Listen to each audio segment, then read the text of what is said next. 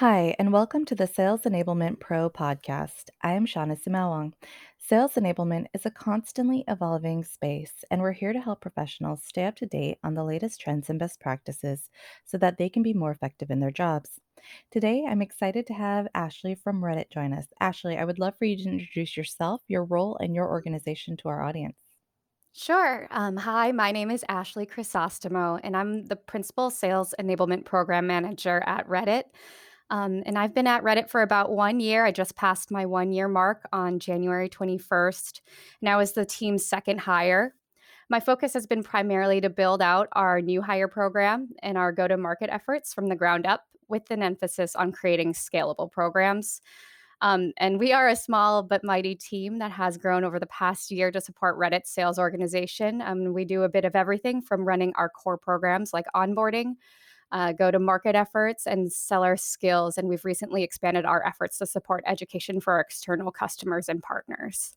That sounds like a lot of things to do for a tiny and mighty team. So, Ashley, I'm so excited to have you here. Um, you actually caught my eye because in a recent interview, uh, you said that the past year really taught you the importance of flexibility and creativity in executing your sales enablement strategy. I'd love to hear from you. What are some of the ways that you adapted your plans to continue to really deliver impactful results in the midst of all of the change that we had last year? Yes, last year was super interesting. You know, I only had about 4 to 5 weeks in the office to meet people before we went on lockdown, so it was an interesting year for me, but, um, our old normal looked like everybody else's early enablement programs. Um, we were hosting orientation for all new hires in person during their first week when they were flown into headquarters. We hosted lunches, facilitator led training sessions, and they were able to hang out with their new cohort all week. With our director of enablement, she had led the charge on go to market efforts, and sellers really loved the interactive product sessions that we had. Um, and she designed des- desk drops with printed note cards with key value statements on them and with stickers for major releases to get sellers excited for what's to come. So everything was very in person related and and ha- needed that face to face interaction. So as soon as lockdown happened, we had to pivot quickly, like everybody else, and we pretty much just took everything that we were doing in real life and threw it up on Zoom on live sessions. Um, but as many uh, people experienced, the Zoom fatigue was really real. Um, and it was really apparent early on that we knew we had to move fast on our scaled strategy. So, for our new hire program, we went heads down to pilot our first four on demand courses for new hire. And we really doubled down on a polished learner experience and released our LMS with some fanfare because we knew we really had to rely more on on demand training while everyone was remote. The other thing we did was to change all in person or live training time that we used to have to be opportunities to connect with coworkers and sales leaders instead. So instead of being passive in a training session, we really just wanted to cultivate a more cultural experience to merge them into Reddit because they didn't have the opportunity to meet people live. Um, so we, when we were able to move all of our training to on demand, it just really better avoided Zoom fatigue. And then when it came to go to market, we turned those desk drops that we had to virtual internal marketing campaigns. Um, by we started creating fun GIFs, um, all with our value props. We are really lucky to be at Reddit, where we can fully embrace creating weird and entertaining GIFs and videos full of memes and Reddit humor. So we had the opportunity to just lean into that um, and and give everybody a good time. I love that. I love that creativity. Um, how are you going to be incorporating some of the lessons learned into your strategy and plans for this year, though? Uh, yeah, well, the good news is remote working really just expedited our plans to scale and develop our strategy by creating those on demand experiences. Um, so now that we're seeing faster growth this year, we're fortunate to have already established our foundation and are prepared to evolve really rapidly and grow with the company. Um, now we look forward to challenging ourselves to find even more creative ways for our teams to learn, especially as we're still remote and we don't really know what that timeline looks like. So things like podcasting, things like, you know, fun games, anything to keep them engaged, but not have to force them into a Zoom session. Um, we will look forward to like evolving in that way after our foundational creation last year.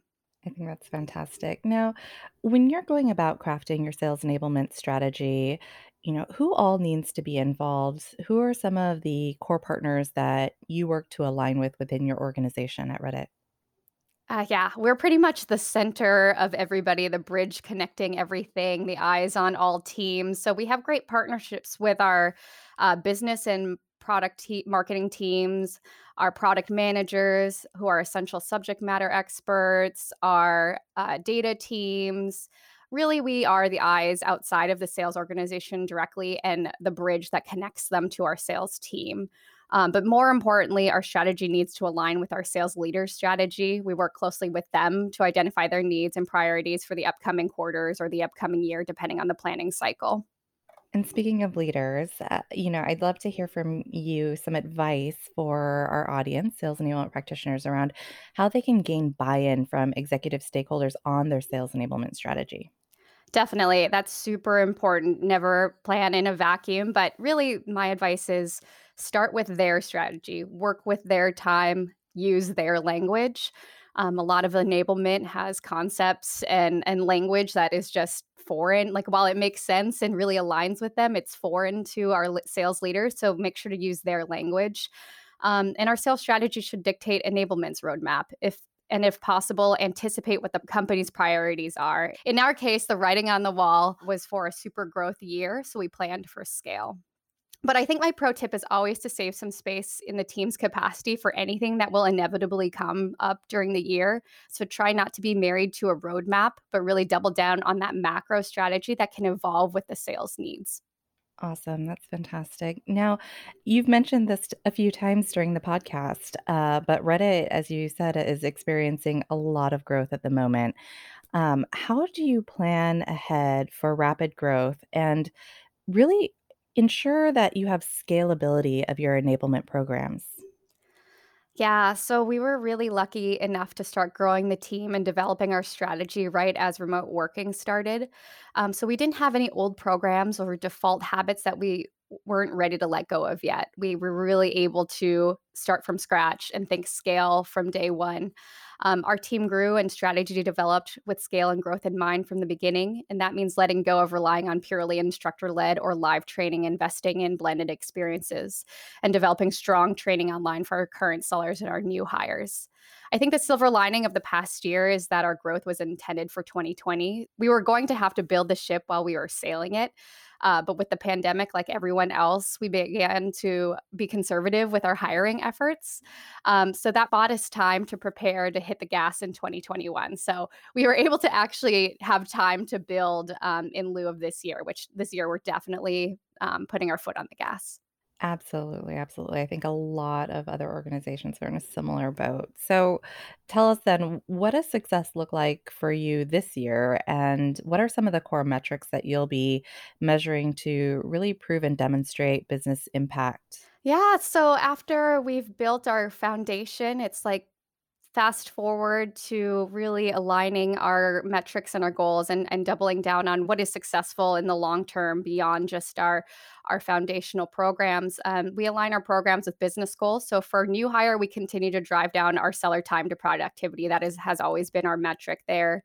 For go to market and product training, we align with our product teams to look at sell through rates and are ideally this year moving to a more evergreen or always on type of partnership with our customers that take advantage of multi product solutions. Um, and again, product has those benchmarks that we can contribute to. And as we expand to external customer training this year, uh, we're looking at improving consideration and reducing the friction to our customers to learn how to leverage Reddit uh, to reach their marketing goals. I think those are fantastic metrics to be tracking. Ashley, thank you so much for taking the time to talk to us today. I enjoyed the conversation.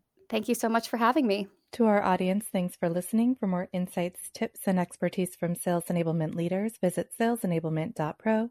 If there's something you'd like to share or a topic you'd like to learn more about, please let us know. We'd love to hear from you.